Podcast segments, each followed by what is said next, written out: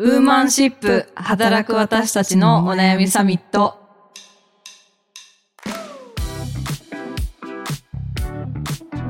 皆さんこんにちはニュースピックス 4E の中道香です川口愛です。この番組はニュースピックス 4E がお届けする次世代を担う女性がリーダーとしての一歩を踏み出せるように女性に関する主要ニュースやリアルなお悩みについて語り合う番組です。今週もよろしくお願いしよろます。しくお願い。いします今週は豪華ゲストを、ははいいお招きしております、はい。えージャーナリストの浜田恵子さんです。よろしくお願いしまます。ついに。待望。待望。はい。やった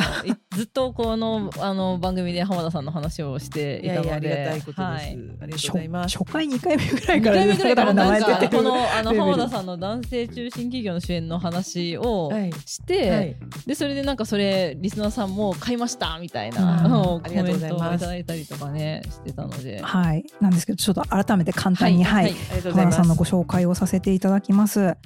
えー1989年朝日新聞社に入社。2014年アエラ初の女性編集長に就任2017年に朝日新聞社を退社しオンライン経済メディアビジネスインサイダーの日本版統括編集長となります。えー2020年に退任しフリーランスジャーナリストに。朝の情報番組のコメンテーターやダイバーシティや働き方改革についての講演も行っていらっしゃいます。で近所にはあの先ほど愛さんがね、はい。あのおっしゃってたはい。男性中心企業の終焉はい。文藝春秋から、はい。はい、がございます。はい。めちゃめちゃ付箋貼ってくはい、れてて、そうめちゃめちゃ付箋貼ってしかも色とりどりだ。その色の意味あるのあそうですそうです。もちろんです。もちろんです。はいもちろんです。すごいね、はい。そのあの五色ぐらいを貼り分けてる。はい、はいそうなんですそうなんです。なんかあとあのこのネタはこの記事書くときの参考にしようとかなるほど。んかそういうのとかもあって。ありがとうございます。ネタはい語にしていただいて。い。や、はい。もうめちゃめちゃ読んでます。ありがとうございます。は本当に、ついに。なので本当に嬉しい。なんか国際女性デーの、あの今特集をニュースピックスで始めているっていうのもあって、国際女性デーは絶対浜田さん呼びたいっていうね。うんありがとうございいますして。いて本当に嬉しいのと、まあこの男性中心企業の終焉って入山先生が帯書かれてるんですけど、はい日本中の経営者管理職に私が配りたいって書いてあるんですよね。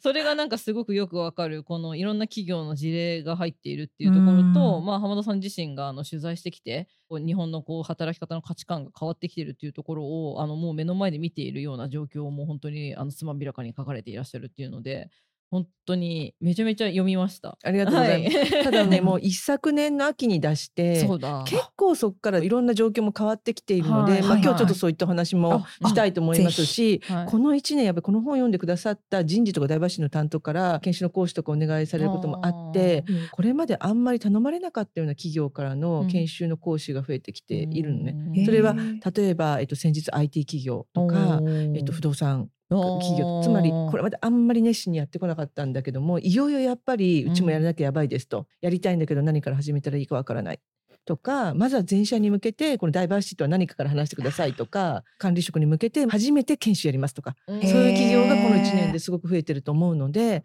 まあ、先進企業と二極化が進んでいたんですけども、はい。ちょっとずつ今までやってこなかった企業もやっとダイバーシティやろうやんなきゃみたいな感じになったのがこの1年かなと思っております。もういよいよもう逃げられないって言った言い方悪いですけどもういよいよもってしてやらねばならぬみたいな。そうですね。あとやっぱりなんか自然にやってたら増えないんだと。自然にやってれば女性の社員数も増えなければ管理職も増えないし、うんうん。働き方も変わらないからやっぱりきちんとゴールを決めて対策を打っていかなきゃいけないっていうのに、うんやっと気づいていただけたのかなと なるほど。思っております。いやかなりあのパンチのあるこうタイトルじゃないですかだからこうタイトルは編集者がうん。言ってました。うん。私が考えた最初のちょっとこうもうちょっとなんていうんですかね真のダイバーシティを進めるにみみたいなちょっとぬるめのタイトルではなく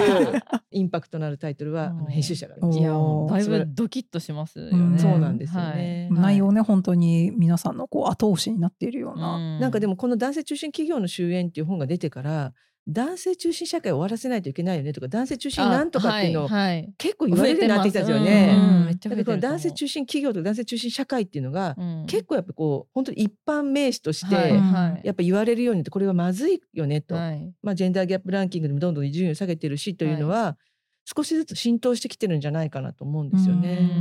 先生農業新聞というところから取材を受けました。農業新聞ですね。まあ多分農家さんとか JA の関係者の方が取ってらっしゃるんですけど、うん、でそれ女性記者の方から取材を受けたテーマは JA の改革なんですよ。JA とかその農業というものの改革でここがすごいやっぱり遅れてると。はい、で特にその JA の幹部男性ばかりでだからやっぱり若手の就労とか女性の就労者が入ってきてもやっぱりなかなか続かないとかその、まあ、そもそも入ってきにくい産業になっているっていう危機意識がその女性記者の方にはあって、いわゆる企業だけじゃなくてまあ、農業とか漁業とかそういった一次産業とかもやっぱり非常に性別役割分業意識とか男性女子的な意識が根深いので、ここを変えたいというのもなんかこう最近出てきていろいろな業界にこう広がっているでもなんかすごい根深そうなイメージが一次産業はもう本当に 最後の最後みたいな感じありますけど、ねね、そこも動きが見えてきてるのは、ね、いやそうなんです。男性中心社会が徐々に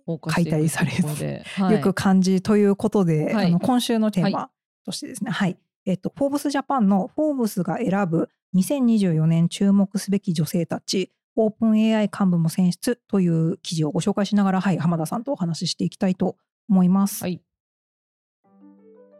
フォーブスが毎年年末に発表する世界で最も影響力がある女性100人の選考は9月に始まり、年始からその時点までの評価に基づいて候補者のリストを作成する。そしてその後の審査プロセスで受賞者を絞り込んでいく。権力の清水を見届けるためには長い時間が必要だ。そのためフォーブスは現時点では必ずしも世界的に有名でなくてもその影響力が注目されている女性たちを選出しているという、はい、毎年恒例の企画でございます。はいはい、具体的に選出されているのは、あれですよね。オープン AI の技術部門トップのエンジニアの方とか。はい、うん、あのちょっと一部のご紹介になるんですけれども、うん、グローバルであの選出している企画なので例えばですねメキシコ大統領候補の、えっと、女性のお二人ですね、うん、2024年の今年の6月にメキシコ大統領選挙、うんうん、あの予定してまして、メキシコ初の女性大統領の誕生が確実と言われているそうでと。いいですね、えー、与党候補のクラウディア・シェインバウムさん、うんうん、野党候補のチョシもうちょっとメキシコの名前が難しすぎて メキシコの名前難しい。ショチ、ショチトル・ガルベスによる一騎打ちになりそうということでございます。あと、女性初の中央銀行総裁の 2,、えー、2名ですね。オーストラリアとトルコ。もうすでにこのお二人はもう女性初の中央銀行総裁に就任されたということで、ミシェル・ブロックさん、ハフィゼ・ガイ・エルカンさん、うん、あと S&P500 企業の新たな女性 CEO2 名ですね。セールスフォース、スラック、バンブルではこの秋、女性 CEO への交代が実現したと。女性から女性にっていうところが新しいという、はい、ところですね。なのでやっぱり海外でねこういうふうにトップの部分にいろんなこう、はい、やっぱり女性が初のみたいなところがもうだんだん多分薄れていく感じがね、ねね。うん、あのあるというところであの、うん、すごい動いてるなっていう感じなんですけれども、日本はいかにみたいなところもありまして そうぜひちょっとこの辺りで浜田さんにもあの今年、はい、2024年に注目している、はい、こう女性のこの人が来るみたいな人もしいらっしゃったら海外国内問わず教えていただきたいなと思うんですが。日本はまず年明けに大きなニュースになったのがやっぱり JAL の新しい社長に鳥取光子さんがなられるという、はい、これはすごくやっぱ大きなニュースだと思います。まあ、もちろんこれまでもあの女性の CEO とか社長っていたわけですけどあの規模でしかも航空会社という、まあ、もちろん CA の方女性のあの社員の方も多い企業ですけどもでもやっぱりまあ物流とか航空ってどちらかというと男性の意思決定数が多い、まあ、会社の中で、やっとまあ航空会社のトップに女性が来ると。うん、でただやっぱり JAL とか、まあ、ANA はですね比較的役員層にも女性の方いらっしゃるんですよね、うんうん、これまでも。なるほど。なんだけどもやっぱりトップにやっぱり来るということと現場のその CA 出身の方ということとさらにそのやっぱりもともと JAS の出身なんですよね。つまり、まあ、JAL は JAS とあの JAL が合併してできた会社ですけども、はい大きな方がまああのなるわけじゃなくて、規模でいうと小さい方の会社の出身の方がまあ、今回 CEO になると社長になるということで、非常にまあ注目されてる、まあ、人事かなとは思います。で、まあ、立て続けにですねえはすごいなと思ったのが政府の税調と言われるものがですね。税制調査会と言われる、はい、そういう税調のトップが沖縄ゆりさんがなるんですね今度。これも初の女性です。はいはい。で沖縄さんは日本総研の方ですよね、なのでこういう政府の機関のトップになるっていうのもそうですし今度その会計検査院ってまあ非常にその税金の使い方をチェックする機関がありますけども、はい。ここのまあ検査官のトップにですね田中弥生さんという、まあ、これも女性がつくんですね。いわゆる霞ヶ市の時の、まあ、組織のトップに女性が来るというのも非常に珍しいので非常に期待したいよねっていう話は結構盛り上がってます。なるほど。沖野さんって確か昨年なんかこう日銀の副総裁になるかもみたいに噂されてたりまあ、とかなんか沖縄さんはいろいろ政府のこれまで有識者会議とかにも入られている方なんですけども、でもやっぱり税調のトップっていうのはすごく重いポジションなんですよね。うんそこにやっぱり初めて女性がつくっていうのは非常に象徴的だなとは思います。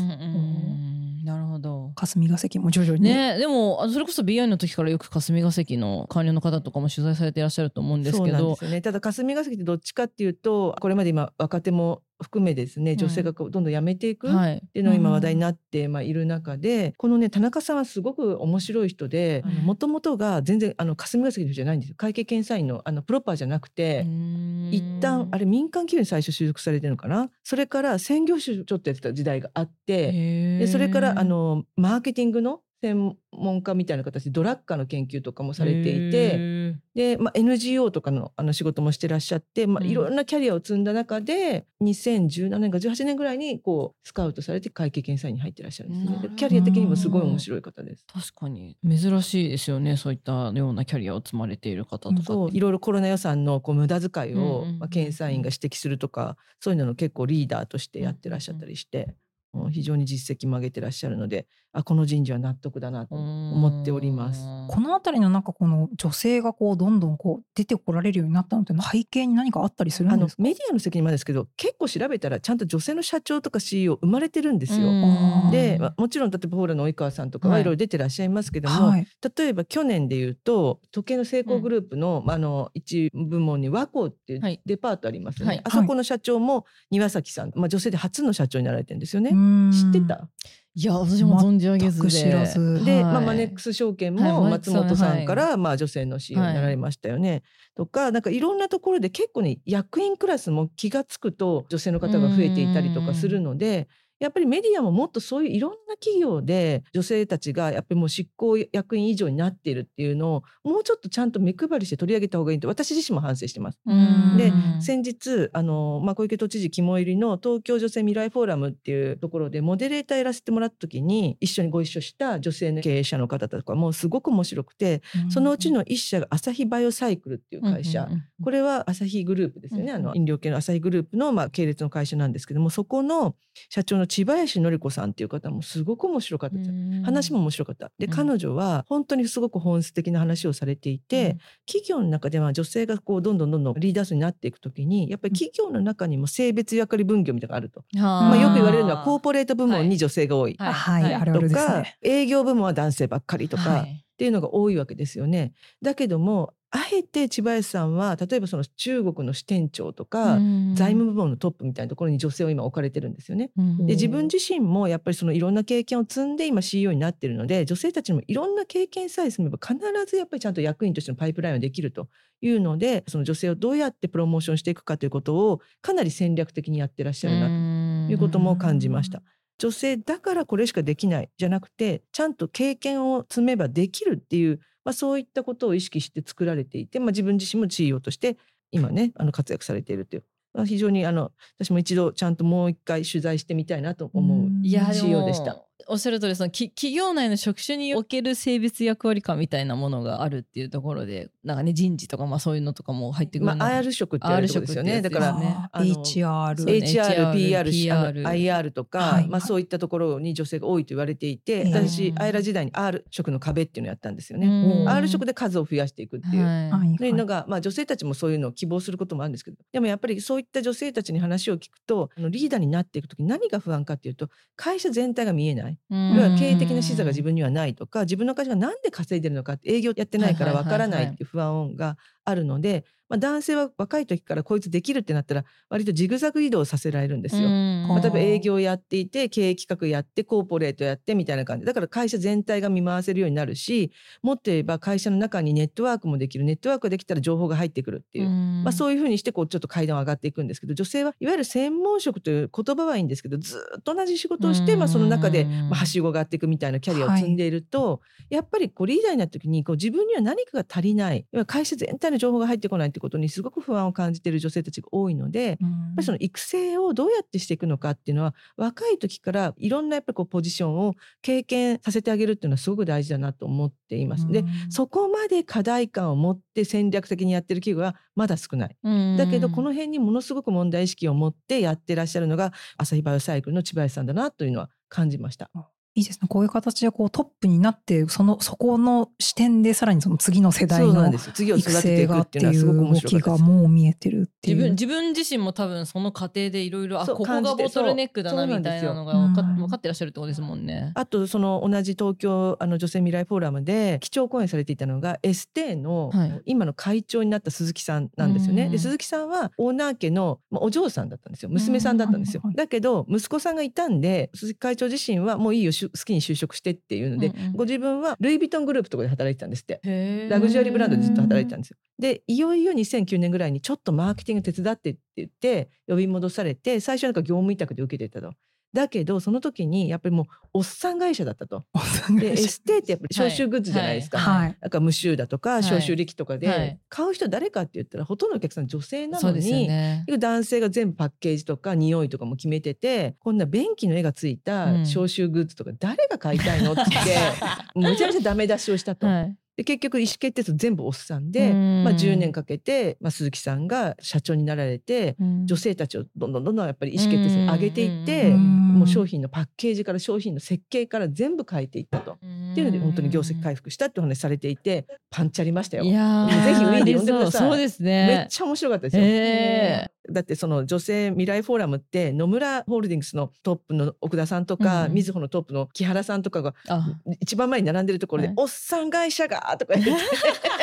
鈴木さんが言ってて。私もなんか久々に見たなこのパンチのあるプレゼンみたいな。鈴木さん面白いとか思って。まあ本当に。まあでもそれぐらいねバイタリティがある方だからいろいろ変革とか、ね、女性たちを育てたので自分はもう社長から会長にまあ、今なんていうか一段上がられたんですけども、どうやって女性たちにやっぱり権限を渡していくかっていうことをおっしゃってて、それによって会社のやっぱ業績が回復したっていう実績があるっていうのがす,、ね。はい、すごくやっぱり面白かったですね。やっぱりそれが一番の説得力になりますよね。本当に、うん。いや面白いなやっぱりまだまだね私たちが話を聞かなければならない本当ですよ、ね、女性トップはねいらっしゃるんですよ。ちょっと千林さんとか私呼んでほしいわ。いや本当に聞いてみたい。いやでも本当にだからそういう活躍してらっしゃるそのバイタリティあふれる女性リーダーたちを見ることによってあそういう道があるんだってその次の世代の人たちが思うとか、うん、なんか私たち世代とかもあなるほどそういうふうにこう意欲的なキャリアみたいなところを踏むっていうことをあの自分から意欲的に手を挙げて言っていいんだとかなんかそういうふうなことにも絶対つながると思うんで、うん、そういった女性のお話とかを聞いて自分ごと化するみたいなとかは。ね、あとやっぱりまあ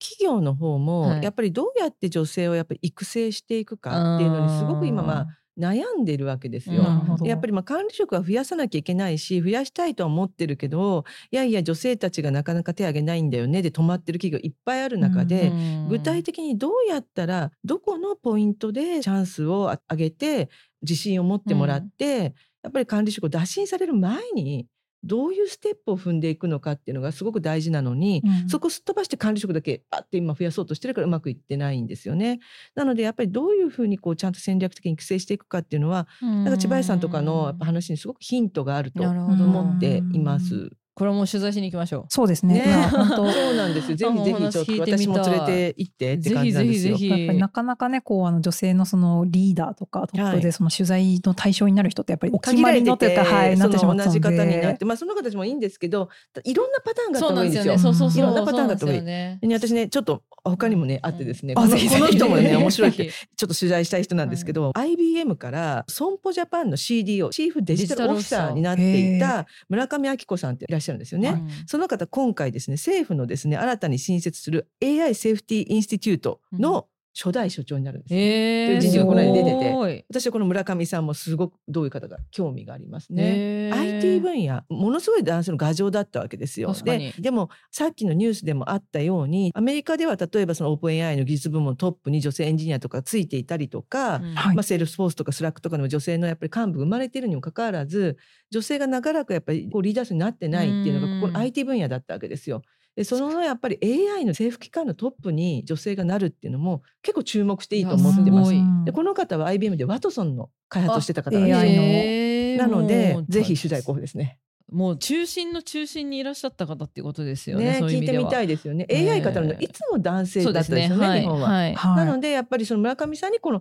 今 AI というものをどういうふうに私が捉えたらいいのかとか、うんじゃあその AI の中にあるそのアルゴリズムの中にある差別とか、そうですね。そのうんはいそういうジェンダーギャップをどういうふうに埋めていくのかとか、じゃあ女性のやっぱりそういった AI に開発に携わる人どうやって増やしていけばいいのかみたいなのは、村上さんに聞いてみたいなと思いました。まさにね、ステム教育とかそういう話にも通じるね、ヒントが絶対にいろいろあるんじゃないかなっていうのはありますよね。あとねもう一人ね、はい私が取材したいなと思ったのが、ヘラルボニーっていう会社ありますよね。見ました。CEO になる、人事はい、押岡さんですよね。押岡まりえさん彼女は元やっぱ経産省の官僚だったわけですよ。まあ、そこから留学を経てマッキンゼー行ってマネーフォワード行ってそこからヘラルボニーを選んだっていすごいうのがキャリアですね。面白いキャリアですよね。彼女みたいな、まあ、人が出てくるっていうのはすごく面白いと思います。いやすごいなそのキャリアステップにすごく理念を感じるみたいなのもあって、うん。そうだから女性のリーダーいないよねいないよねって言ってるだけじゃなくてなんかやっぱりもういろんなタイプはい。の女性のリーダーが生まれつつあるので、はい。やっぱりその光を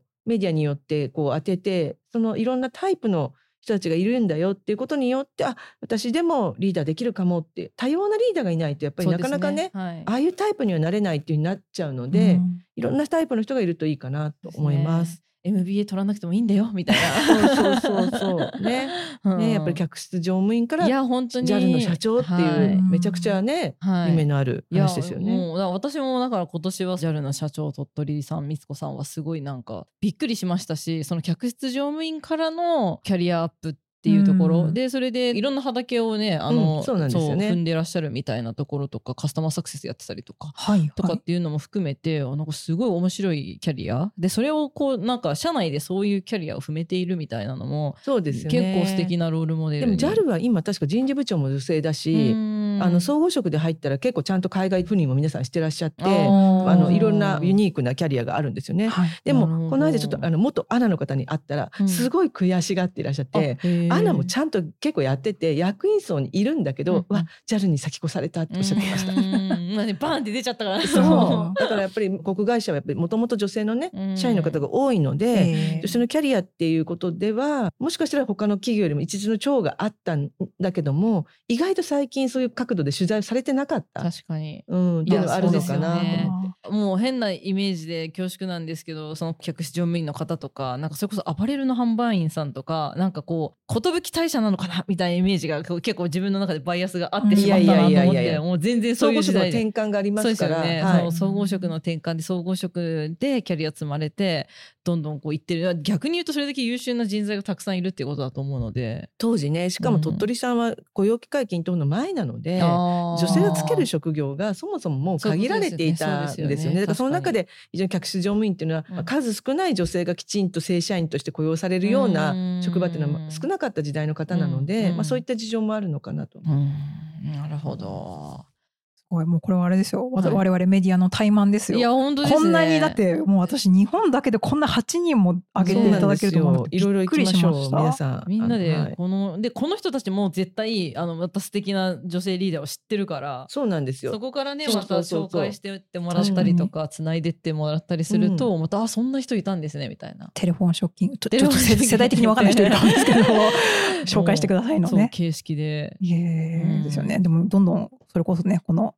ウーマンシップとか 4E の、ね。ねはいプロジェクトでもこういうリーダーをうん。積極的に発信していきたいなという行きたい。気持ちです。うん愛さんはちなみになんかこう注目している、あでももうまさに JAL の鳥取さんとかもそうですし、リーダーで期待する女性もうんたくさんいらっしゃるんですけど、ちょっとここはあの流れをぶっ飛ばして私最近聞いた中でこれすっごいすごいなって思ったうん男性の話があって、うんはいはい。スタンフォードから東京大学に来たあの小島不人さんっていうあのアルゴリズム開発でマッチング理論で研修医と研修先のこうマッチングとか、はい、待機児童の解消のためにそのアルゴリズム使うみたいなこととかをやってらっしゃってすごいのがスタンフォードのテニュアっていうあの終身雇用なんですよね、はい、終身雇用でスタンフォード終身雇用だよ。すごいなすごいなって思うんですけど辞めて日本帰ってきて東大でラボ立ち上げたんですよね。でそれの理由が奥さんがやりたい仕事が東京にあったからっていう共働きカップルのある意味での最適解っていうところで僕たちはそう思ったんで帰ってきましたってさらっとおっしゃってて。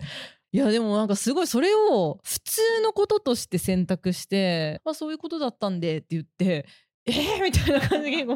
結構。増えてますそういう人。あそうなんですね。妻のキャリアを大事にしたいから会社を転職する。はい。あの私の古巣も先日 は3人同時に若手が辞める男子辞めるみたいなことがあり、はい、それやっぱり転勤があると、妻のキャリア例えば自分も育休取れなくなったりとか、はい、えっと、家事育児分担できなくなるからって言って、記者が3人辞めるみたいなことがあったそうです。えー、すごい、はいあの最近私が読んですっごい面白いなと思った本がですね、はい、妻に稼がれる夫のジレンマっていう本があるんですよ。でこれはですねもともと BI 時代にちょっと知り合った共同通信の記者、しかも政治部コテコテの昭和のところで取材してた人が、妻の海外赴任に伴って休職をしてついていくんですよ。で自分自身もまあそれによって途中しかも退社して、今、えっと、大学院で研究してその後フリーランスになってるんですけどそうすると結構ね中夫が増えてるっていう。あ中夫と中中夫中妻じゃない中夫と、中でその中夫に10人ぐらい今インタビューして修士論文を書いた人なんですけど、その夫たちのインタビューすごい面白くて、やっぱりみんなあの妻のまずキャリアをものすごく尊重している共通がある。でまあ配偶者の転勤による給食制度がちょっとずつできている企業ありますよね、制度として、はいそれが整っているってこともまあであるんだけども、はい、それでも昔だったら絶対についてこないですよ給食してまで、うん、俺のキャリアを保護にするの嫌だみたいな、はい、でその場合妻が辞めるってことじゃないですか、はい、が母子不妊ですよ、うん、母と子だけで不妊するっていうパターンが、だったのが夫たちが休職してついてくるっていう時代になって。でしかもその夫たちのインタビュー読むとですねみんなやっぱりその自分のキャリアの閉塞感を感じてるんですよ。つまり男性中心企業の中で女性だけじゃなくて男性もこのままでいいのかなと。もうこのずっと年功序列で、まあ、昭和型のその価値観の企業で働くことに対して違和感とかやっぱりその閉塞感を感じてる人たちがちょうどいいと思って。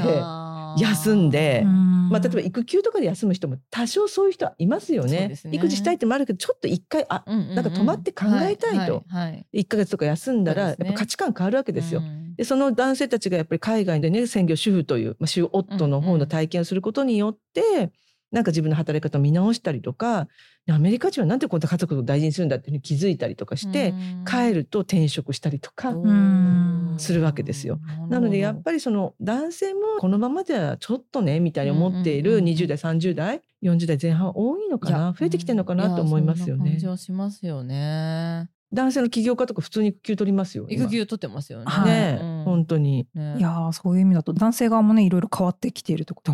母子不妊っていう私単身赴任は聞いたことあるんです女性の場合は母子になっちゃうんですね。あれもでも私が記事書いたの2004年ぐらいに海外母子不妊っていう記事書きました。当時ぐらいやっぱり均等法世代がちょっとずつ海外赴任を打診されてたんですけど、はい、やっぱり夫は仕事休めないし辞められないっていうので母子で赴任してらっしゃる方何組かいたので。ね、結構国内の事例でも聞いたことありますよね、うんうん今それに夫がついていく時代、休んで。変わってきてますね。変わってきてますね。だからそこの最適解をカップルごとに決めて行動できるようになる。それに合わせた制度作りみたいなのとかが期待されるところなのかなっていうのはありますよね。本当に、なんかそういう意味だとどれだけこうパートナーのキャリアを優先したいみたいなところが女性にあったとしてもやっぱりそこをこう受け入れられるやっぱり制度とかがないとダメだったりするのは、やっぱり企業側のやっぱりこれ担う部分も多いのかなと思うんですけど。そうですよねで、まあ、そういう人が出たら企業側もやっぱり制度必要だねって言ってなる場合もあるしやっぱりそれ認められないって言ったらそういう人辞めちゃいますから今、うん、大事な人材がしかもリーダー候補の人材が辞めていくっていうそういう時代にもなっているので。はい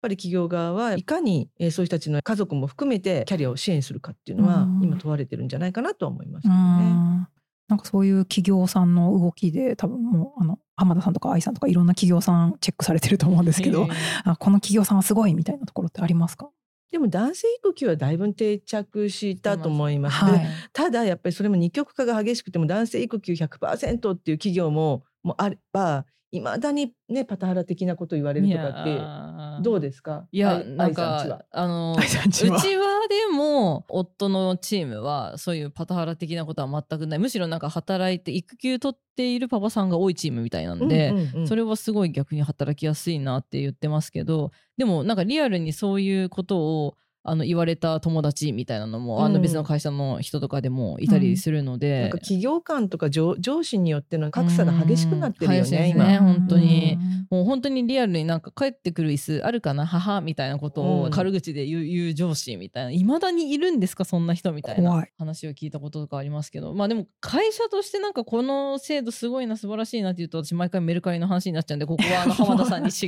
う会社のなんか期待されているこの企業のこれはすごいとかこの企業のこういうところに期待してるみたいなのってあります？そうですね。でもメルカリはやっぱりその去年すごいニュースになったのが男女の賃金格差をはいはい。明らかにしたっていう、はい。あれはすごいと思います。うん。やっぱりそのデータを重回帰分析までして、うん。前職のやっぱり年収格差を再生産したっていう原因までちゃんと突き止めてしかも予算措置をしてその7%という説明のつかない格差をちゃんとあの解消するために5%女性を一律上げたっていうね、ねここまでやった企業はちょっとなかなかないんじゃないですかね。これいろんなところでお話してますけど、うん。かなりすごい取り組みだと思います。そうですよね、はい。他にも何かあの注目されている企業さんとか経営者の方とかってはい。浜田さんいらっしゃいますか、あの企業ではないんですけど私が今ちょっと理事を務めているプロバスケットボールリーグの B リーグっていうのがあるんですよ。はい、うん。で B リーグの理事は半分女性に去年10月になったんですよ。いやー。つまりプロスポーツの上位団体ですよね、まあ、意思決定層の上位団体、理事って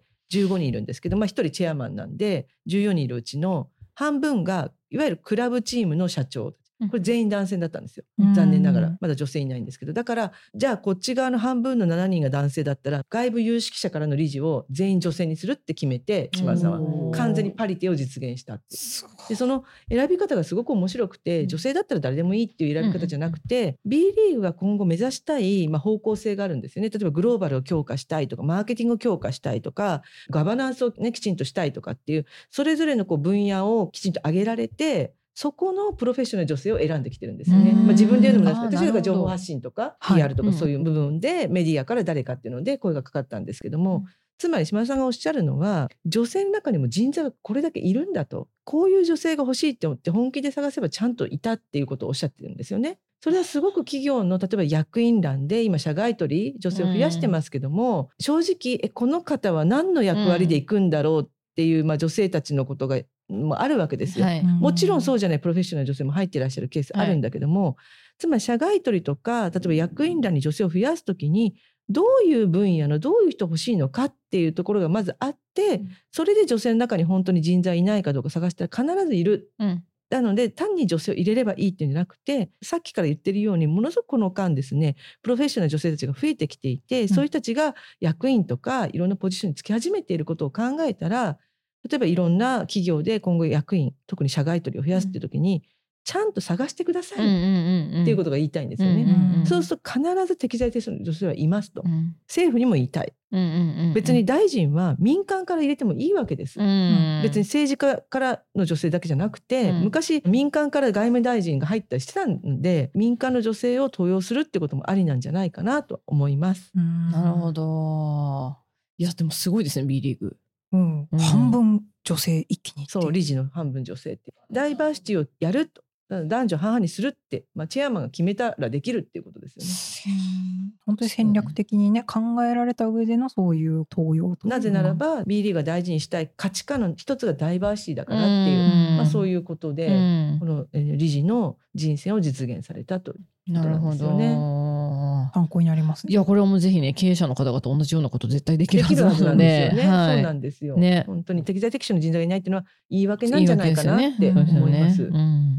あと最近だと私おっと思ったのはあのキリングループの話この男性中心企業の主演でも書いたんですけど、うんまあ、2012年ぐらいからすごくやっぱり女性のリーダー層特に経営層に入るような女性のリーダーを育てるんだって言ってずーっとやっぱり研修を地道に続けてらっしゃったわけですよ。それで、まあ、当時3%だった管理職層が2020年21年ぐらいには10%ぐらいになってもう30%見えてるんですよねここは必ず達成できそうだって。でこの研修だからねもう一旦やめるっていうのをこの間フェイスブックでその研修担当した岡島さんが確か書いてらっしゃったんですよ。はいっていうことはもう完全に。定着したってことですよ。すごいパイプラインが自然にできたっていうこと。なるほど10年かかって。でも10年かけて作ったっていうのすごくないですか？だからやっぱりね今あのいろんな企業ではなんで女性だけやるんですか？とか女性だけの研修って必要ですか？って言われるんですけど過渡期なんですよね。うん。過渡期ちゃんとこういうことやれば当たり前にやらなくても増えていくっていうか普通に男性と女性が同じ土俵になるっていう。その土俵を作るまではやはりあの女性だけの研修とか、まあ、きちんとした対策を取る必要があるっていう、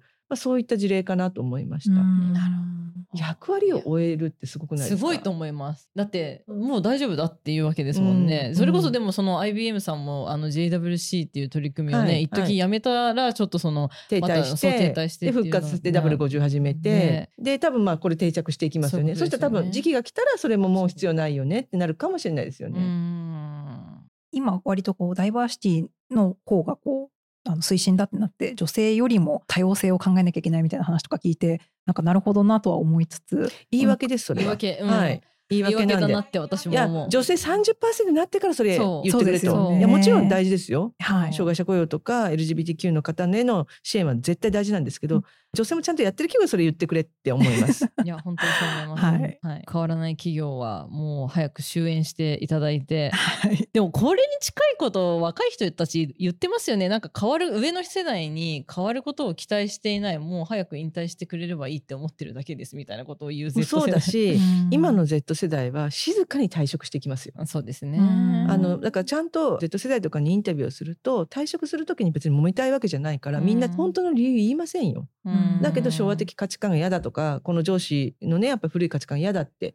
そこまで言って捨て台詞吐いて辞めていく人いないじゃないですか。うんだから転職をさっと決めて静かに辞めていくって。だからちゃんと企業を辞めている理由を聞いた方がいいですよ。そう。ですね、うん。やめてもすぐ補充できると思ってんのかなっていうなんかかそういういやねさすがにもう今3年で3割以上辞めてるので、うんすごく企業困ってるんですよ。うん。Z 世代はなんか続かないっておあのくくっちゃうんじゃなくて、ちゃんと辞めた理由を聞いた方がいいと思います。もしかしたら賃金の安さかもしれないし、うん。働き方かもしれないし、うん。いややっぱりその男性中心企業という部分かもしれないので、うんうんうんうんそれは分かってないと変えられないですよね。ねえ、うん。それそういうことがあってこその人的資本とかそういう話なんでしょ？みたいな感じもありますからね、うん。本当に。はい。ちょっとこのあたりのお話、はい。また来週も引き続はい。き浜田さんと、ははいいお送りしていきたいと思うので、はーい。ねほりはほりさらに聞いていきたいと思います。はい、今週はそろそろお時間ということで、はい。えっと今日もあの X の方でハッシュタグウーマンシップでいただいたポストをご紹介したいと思います。ゆくり設計室さん、あわけん。のゆうさんからのご紹介ポッドキャスト。私もだけど夫がすごくハマって聞いてます。知らなかったことを知るのが楽しいみたい。問題意識を持って自分にできることを探しているようです。おじさんの会話必聴。キラリンっていう感じで。うんご夫婦で嬉しい。嬉しいですね男性の方も聞いていただくのすごい嬉しいし。紹介紹介でおすすめでこうやって広がっていくってねいうのがめちゃくちゃねありがたいありがたい。すごい。うんはい、ありがとうございます。めちゃくちゃ励みになります。皆さんからもぜひこういった感想をいただけたらと思います。この番組ウーマンシップでは女性に関する主要ニュースやリアルなお悩みについて時にはゲストをお呼びして語り合っていきます。お便りもお待ちしております。概要欄にフォームを載せておりますので、そちらからぜひ匿名でも送れますので、えーお寄せいただけると嬉しいです。えーそれからレビューの方もお願いします。Spotify は5段階の星評価、Apple Podcast は星評価とレビューのメッセージ書いていただけます。えーリスナーさんの考えであったりとか、今後の番組に反映していきたいと思いますので、こちらもお寄せいただけると嬉しいです。はいそれでは本日はあり。がとうございました。ありがとうございました